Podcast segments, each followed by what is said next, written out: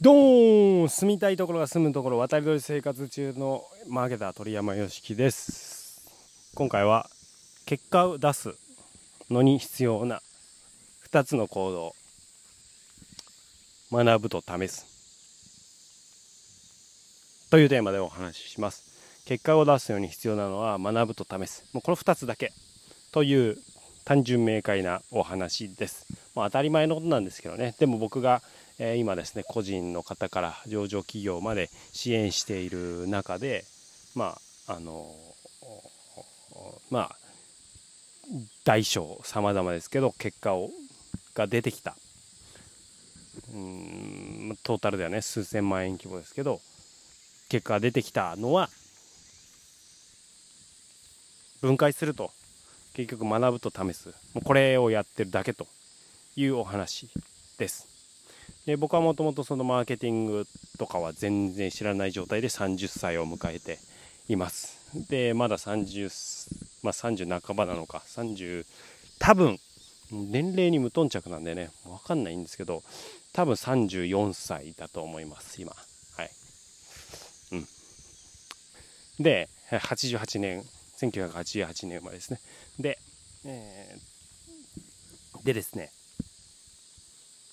その30歳までは全然知らなかったんだけれどもその時は教師をしていてで独立したいなっていうのがまあちょっと学校の理念と沿わない。いろんな学校で教えてみたんですけどあ僕が思い描く理想とちょっと違う、まあ、簡単に言うと暗記教育メインをが押されてて。で僕はもっと思考するっていう思考するとか、まあ、試す未知なるもの失敗する経験っていうかそういうのを貯めてあげたいなっていうかそういうのが未来に必要な力だろうなって思ったんだけど、まあ、ちょっとそこをうまくフィットせずにまあそれだったら自分のこの理念に沿って仕事するためにやっぱ自分が独立してないと、えー、できないよなと、うん、不自由だなというふうに思って独立しようと。その時に、まあ、自分で集客、えー、販売てかビジネスイコールマーケティングだと思うんですけどマーケティングを学んでいた。自分の何か、ま英語を教えるっていう商品なりを売るために学んでいったんですけどそれで、支援してたらなんかお金払ってお願いしたいですってなりで小さな結果から、まあ、その自動で売るっていう仕組みをね作って、プレゼントするっていうか、まあ、納品ですね。仕事としてやってでそういう小さなところからだんだん結果が大きくなっていってということを積み重ねてきました。でもやったことは、まあ、最初にまず何も知らない状態なので学ぶと。で、えー、学んだら現場で、まあ、まずは自分で試して。で、えー、クライアントの中でもまあ試すって言ってももう一か八かみたいなんじゃなくて、まあ、これやったらうまくいく確率が高いと。いう状態までこれは失敗するよねこれは失敗するよねっていうのを学んだ結果学んだ結果失敗は避けてで成功率を高めた状態で試していくということですね。何でもかでも試すということでは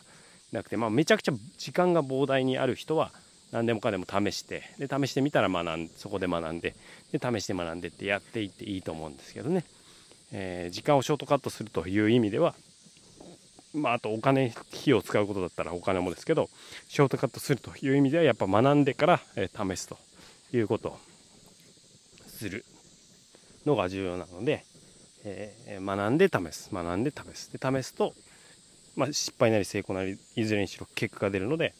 えー、試した結果からまた学んでということですね。を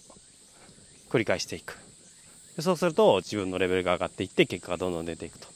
いうことですね。これ学ばず試さずはね危険だなっていう思った例でちょっと両親の例がある簡単に紹介したいんですけど、えー、まず母親の例ですね、えー、僕は添加物使わないとか、えー、農薬使わないみたいなものをこう食べるようにしてるんですね。でそれは何でかっていうと、まあ、プロボクサーの時に食事について勉強してで、えそういう食事に変えていってみたら体の調子もいいし気分も精神的にも良いというのがあったので、えそういう食事してると。で、それを母親が、それ宗教みたいなもんでしょって 言ってて、ちょっと、まあまあまあまあまあ、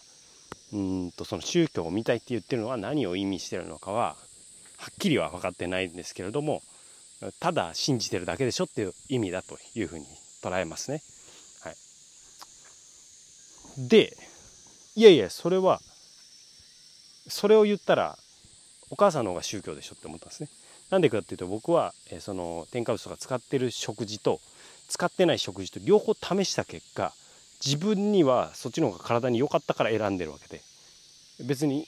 それ試したら良かったよって言ってるだけで強要してるわけでもないし自分はそっちを選びますよって言ってるだけなんでその両方試してみたらいいじゃないですか。1回食べるとかだと変化しないんで例えば1ヶ月とか添加物取らない、農薬無農薬の野菜を食べるっていうのをやってみるときっと変化感じると思うから、まあ、その上で、えー、いやいやいや農薬使われてるやつの方がいいでしょってなったらそれ選べばいいしそれを別に否定してるわけじゃないんでね僕は。で自分は試して選んでいるんでこれ試すじゃないですか。だから、えーと、そのプロボクサーでめちゃくちゃ減量して食べ物を減らしながら栄養を取らなきゃいけないんで、えー、栄養あるものって言って調べていったらそこにたどり着いたわけです。学んだ結果たどり着いてで僕は試したんですね。で学んで試して。でそしたら体の変化を感じてそこでもまた学んだのであこれがいいじゃんって選んでるだけなので。それ試し学んで試したんですかっていう話で。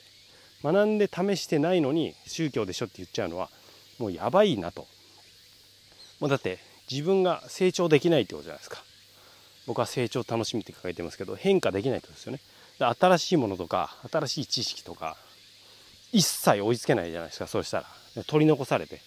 そんなのはいい方に向かっていけると僕は全く思えないので。だからやっぱいつでも学ぶと試すが重要だなと。で、まあ、お父さんの話もお父さん34年前だと思うんですけどあの 僕がブロックチェーンっていう技術がすごいっていう僕は学んだらブロックチェーンでコピーできない。コピーできないっていうのがインターネット、えー、あデジタルの世界でコピー当たり前だったのにコピーできないってなったらそこで価値を作れるじゃんって思ったんですね。希少性を出せると。これでめちゃくちゃすごい、まあ、その希少性を出してそれを売ってるのが NFT とかいうことだと思うんですけどそれは元の技術はブロックチェーンなわけですよ。でブロックチェーンという技術を知った時にこれめちゃくちゃすごいなと思ったんですね。その話したらまあなんか、まあ、案の定仮想通貨の話が出てきていやあんなの怪しいと、こんなもうでたらめですぐ消えるわって いうことを言ってていやそうそうそういうことじゃないと。でじゃあそれは勉強した上で言ってんのかっていう話だとその技術を。なんかよくわかんないから否定じゃなくて。しかも仮想通貨って仮想って言ってんだよ。偽物じゃん。バーチャルじゃん。って言ってたんですけどいやいや仮想通貨って日本語で呼んじゃってるだけで本当の名前はてか英語の元の名前クリプトクレンシーなのでクリプトって暗号ですよ。だから仮想通貨っていう訳が間違ってるだけ。暗号通貨ですよ。暗号暗号資産ですよ。暗号です。暗号で守られてるってことです、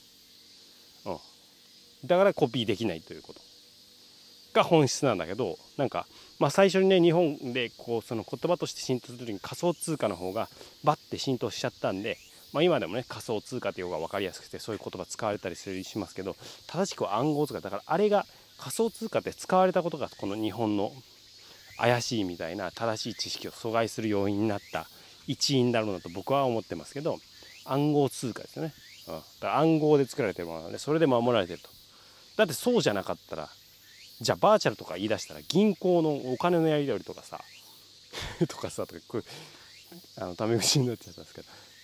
ねあのじゃあインターネット上でお金の送金とかじゃあクレジットカードでお金のやり取りってそれもはや、まあ、物理的に動いてるのかもしれないけどバーチャルでやっててじゃあそれ守ってるの何って言ったらパスワードですよね。暗号ですよね。それよりもよっぽど複雑で安全なものでブロックチェーンの方は守られてるんでそのあなたが暗証番号とかでやり取りしてるそれですよ。それでもし守られてるんだったらブロックチェーンもそれでも守れますよねっていうことですよ、うん、しかももっと複雑な技術で守ってるからむしろ安心じゃないのっていう話ですよね、まあ、もちろん中央集権が管理しているっていう、えー、大きい組織が管理しているから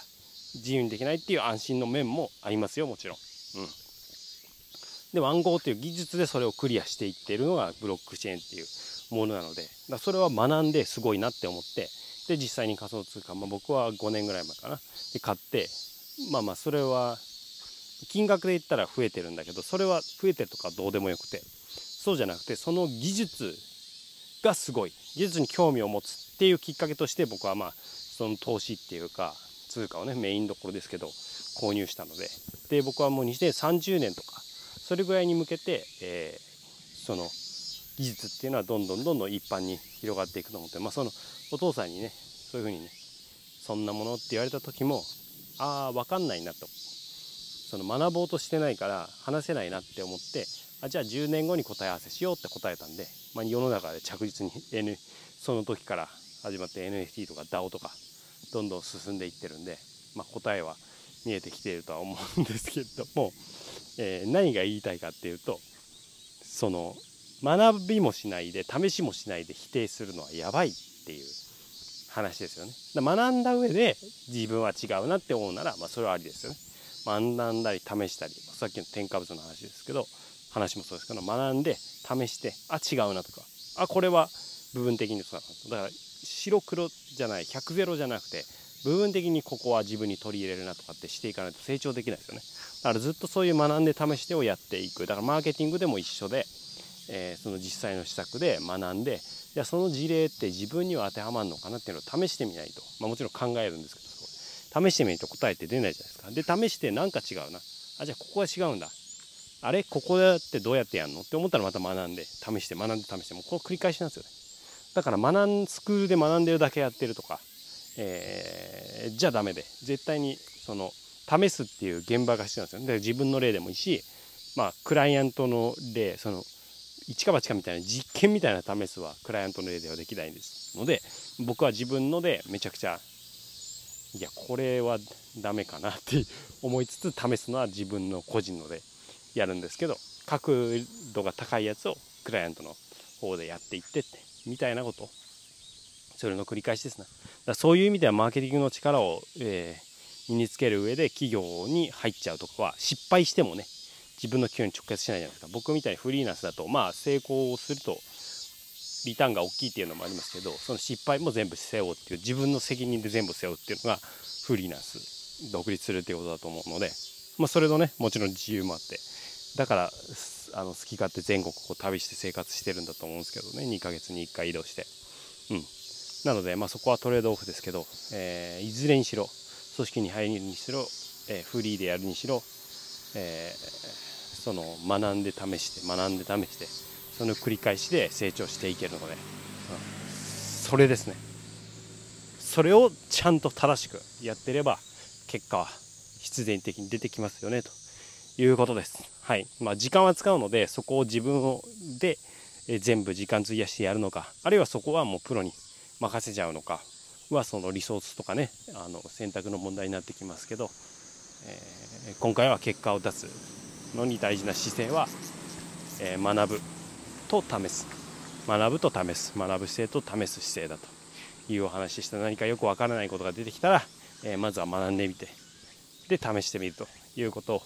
僕もこれからもやっていきます。共に成長していければ幸いです。無知を武器に今日も一歩成長を楽しんでいきましょう。Thank you for listening. You made my day. 鳥山よしきでした。